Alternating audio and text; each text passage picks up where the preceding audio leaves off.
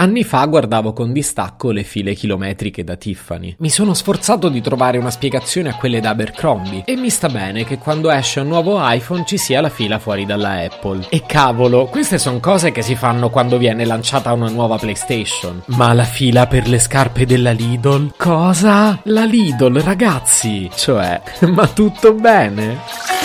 Se potevi cambiarmi il carattere, nascevo Ward si chiama Marcello Forcina, dice quello che pensa, pensa poco a quello che dice, ma quando c'è da sudare preferisce quattro chiacchiere e un Campari Spritz.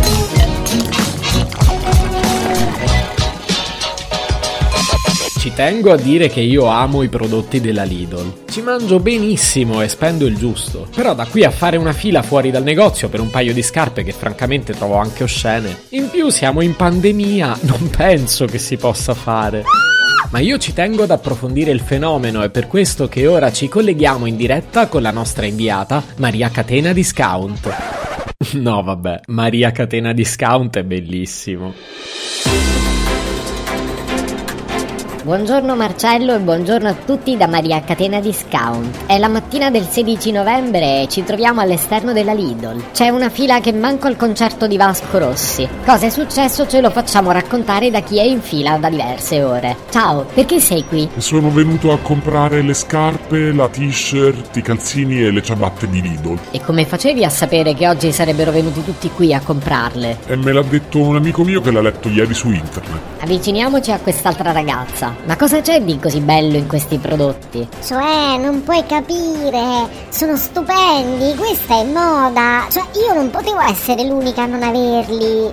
Oggi c'è chi ne compra un paio per sé, chi vuole comprarle anche per i suoi amici e chi sta pensando di venderle poi sul web.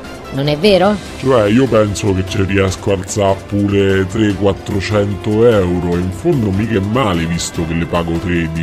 E su questa dichiarazione dalla Lidl è tutto. Maria Catena Discount, a voi la linea studio. Ammetto che la cosa mi inquieta perché ho voluto verificare di persona e ho trovato che su eBay in questo momento ci sono delle scarpe vendute a 300 euro. No, vabbè, 300 euro? Ti fa ridere? No, io no, che non capisco molto di moda e 300 euro mi sembrano troppe. Ma certo, ho capito. Tu pensi che questo non abbia nulla a che vedere con te? Tu apri il tuo armadio e scegli, non lo so. Quelle scarpe della Lidl, per esempio. Perché vuoi gridare al mondo che, che ti prendi troppo sul serio per curarti di cosa ti metti addosso. Ma quello che non sai è che quello della Lidl non è semplicemente azzurro, non è. Eh, turchese, non è lapis, è effettivamente ceruleo e sei anche allegramente inconsapevole del fatto che nel 2002 anche Eurospin. ha realizzato una collezione di gonne cerulee e poi è stata la Carrefour se non sbaglio. A proporre delle giacche militari color ceruleo. E poi il ceruleo è rapidamente comparso nelle collezioni di otto diversi stilisti. Tra cui S. Lunga e Oshan dopodiché è arrivato poco a poco nei grandi magazzini e alla fine si è infiltrato in qualche tragico angolo casual dove tu evidentemente l'hai pescato nel cesto delle occasioni. E ti sarai fatta pure il culo perché mi hanno detto che quella mattina alla Lidl era davvero complicato in tracce. Tuttavia quell'azzurro rappresenta milioni di dollari e innumerevoli posti di lavoro e siamo al limite del comico quando penso che tu sia convinta di aver fatto una scelta fuori dalle proposte della moda, quindi in effetti... Indossi un paio di scarpe che sono state selezionate per te dalle persone qui presenti. In mezzo a una pila di roba. Non mi odiate, ma dovevo proprio farlo. Il diavolo veste Lidl. A proposito, com'è che si diceva? Restiamo distanti oggi per riabbracciarci con più forza domani? Nulla di personale, ma se indossate quelle scarpe, non abbracciatemi più. Se potevi cambiarmi il carattere, nascevo Ward.